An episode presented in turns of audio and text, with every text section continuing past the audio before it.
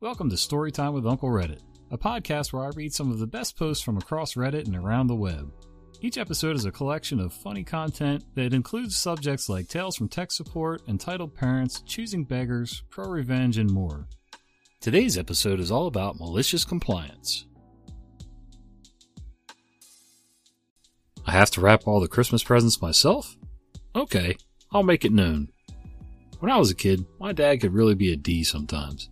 He broke rules all his life, but would swiftly and gleefully punish me if I didn't do exactly what he wanted without question. Well, one Christmas season, we went out shopping for my mom and spent the whole day crawling the mall.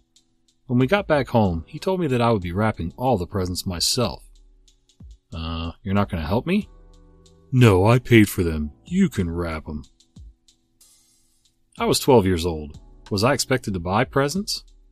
I knew better than to fight with him, so I did exactly what he asked and when it came time to sign the From section on each present's tag, I wrote my name and my name alone.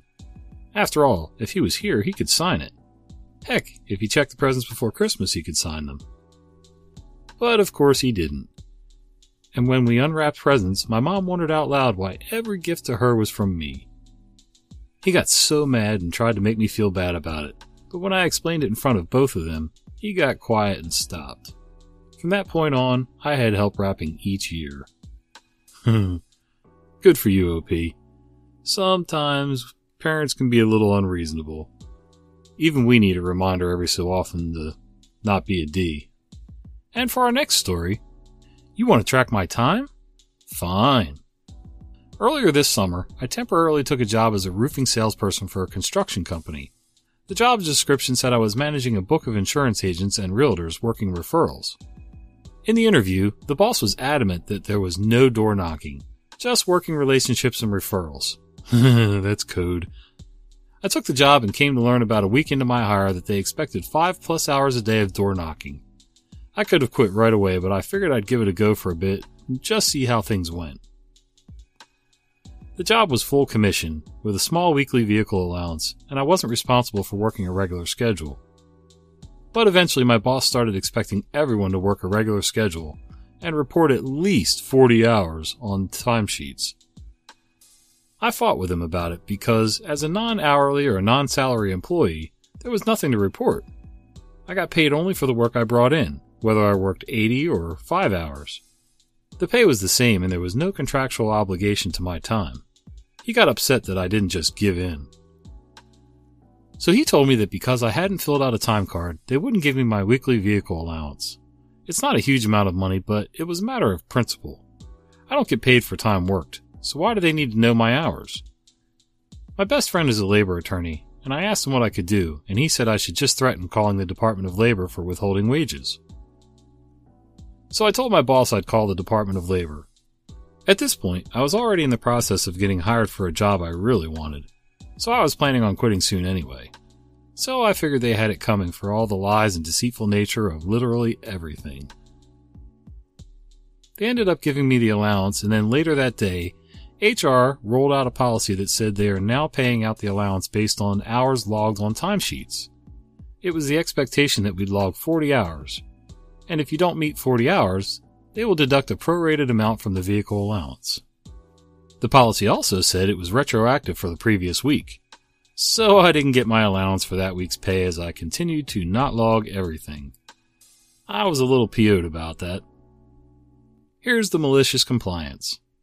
That week, our boss made us work about 90 hours, commuting several hours a day each way to a town he wanted us to get some work in. I went into timesheets and logged 90 hours for the week. When the pay came that week, I only got the regular allowance for 40 hours. I asked my boss where the rest was, and he said it was a flat rate. So I cited the new policy and said he owed me based on the hours worked, and I'd be calling the Department of Labor if I didn't get it. They ended up giving me the allowance based on 90 hours, and later that week, HR emailed the department saying full commission people are exempt from logging hours and would be receiving the flat pay. I win, I ended up quitting a short time later, followed by pretty much the whole sales staff. Wow, how crappy can you be? OP, I don't know how you lasted that long. I wouldn't have lasted a full week. I mean, I get it. I've worked commission jobs before, but they're not going to tell me that I have to work X number of hours if I'm not hourly or salary. That's not how the world works.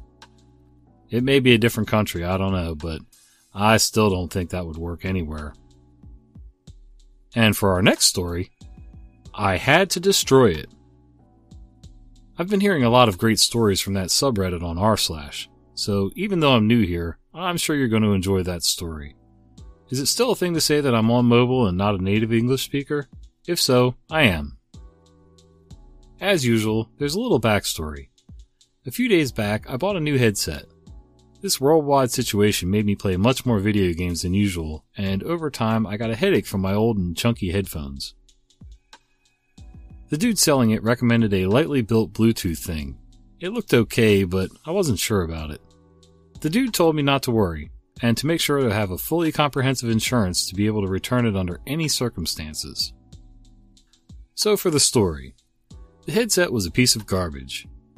Sounded like speaking through a running fan, and only bass frequencies came through. So I went back to the store to have it exchanged or my money back. Since it was an in-ear piece, I thoroughly cleaned and disinfected it before leaving the house, although I only used it for about 30 disappointing minutes. I went up to the customer service desk and was greeted by a very rude, What's the problem? from a woman that looked as if she could not decide between a Hannah Montana or a Kim Kardashian look. I stated how I think the item is broken, but I'm not sure since the quality was garbage from the first use on, and I'd want to return it, get my money back, or browse for another product. She refused to take it back for hygiene reasons and laughed at me when I showed her the comprehensive insurance slip. The good thing is, comprehensive insurance covers self inflicted damage. So I smashed the basically brand new thing to pieces and got my money back by a very shocked looking service lady. I don't think I'll shop there again. Too long didn't read. Customer service refused to take back a crappy product, so I smashed it in front of them and claimed insurance. Well, that's one way to take care of it, OP. After all, you were just following the rules. And for our next story, I tricked the insurance company into paying bills like they're supposed to. The insurance company that my employer uses has a monthly auto deducted payment that comes from my credit card. I've paid faithfully for four years. A few months ago, the company went to run my payment, and it declined because my credit card had expired. I had the new credit card, but the payment was attempted before I got around to changing it over. Rather than contact me to let me know that the payment was missed and attempt to get an alternate payment, the insurance company just terminated my coverage and denied all new claims to that account, including my well visits, etc. As soon as I realized what was going on, I called the company customer service number from my card to give them my new card number and reinstate my insurance. After 30 minutes of giving my information again, explaining and re explaining, and finally just asking for a supervisor, because the CSR was reading random selections out of a book or something and wasn't anywhere close to my issue, I discovered it wasn't even the right department. Got transferred to the correct department, where the woman rudely told me that, due to my incompetence, they terminated my coverage and would not be reinstating it. Hmm. So I asked when I would be able to re enroll, and was informed that I would not be able to re enroll until my company entered open enrollment, sometime unknown between January and March. I decided to let it go and just wait until then, until I had a necessary medical issue come up where I absolutely needed it. I called again and asked when open enrollment would be. They didn't know, but she mentioned unless you have a major life change exemption, such as family death, marriage or divorce, or loss of previous insurance coverage. Me. Excuse me, ma'am. Sorry to interrupt, but I'd like to report a loss of previous insurance coverage. Not only was my insurance coverage started again, but was backdated to an effective date of when I started four years ago. Guess they'll be paying my bills again then. Edit for clarity. Wow, this blew up quickly inbox overload, so trying to answer some common things here rather than reply to everyone individually. A. I do receive notices from my insurance company by mail and email regularly. I check both daily and keep a well organized inbox. I did not receive a notice that my plan was being canceled. Maybe they were supposed to, but they didn't. My notice came when I got my statement following a bill, and it was marked declined due to termination of coverage. B. Yes, it is a credit slash debit deduction. Yes, it's perfectly legal, and I've been doing it for four years. No, not every company has to do a tax sheltered payroll deduction for every aspect of the insurance company's plan. I would be happy to provide a photo of their sign up page that tells you outright how it's to be paid. C. This insurance company can use a code from the previous coverage or employer as certification. Since it was the same company that terminated my coverage, and they already had me active in their system for other plans fixed indemnity, dental, vision, life. I didn't have to send anything in, and she was able to copy it all over, put a code in, and reinstate the policy. D. There is always more than what is outside your bubble of experience. Just because your company or state does things a certain way does not mean it's done the same way everywhere. Insurance plans for employers, especially small businesses and employment services, can have different regulations, options, and policies, and state regulations can have impact as well. Please don't think you're being clever by poking holes. This was not meant to be a novel in how insurance works, just sharing my experience in how I used the company's policies against them to get what I should have had in the first place. Yeah, I agree, OP.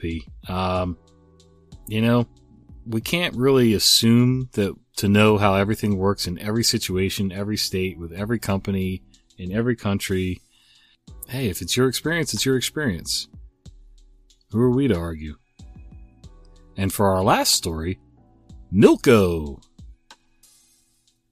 My dad was a milkman for around 25 years, in the days when most people had bottles of milk delivered to their doorsteps.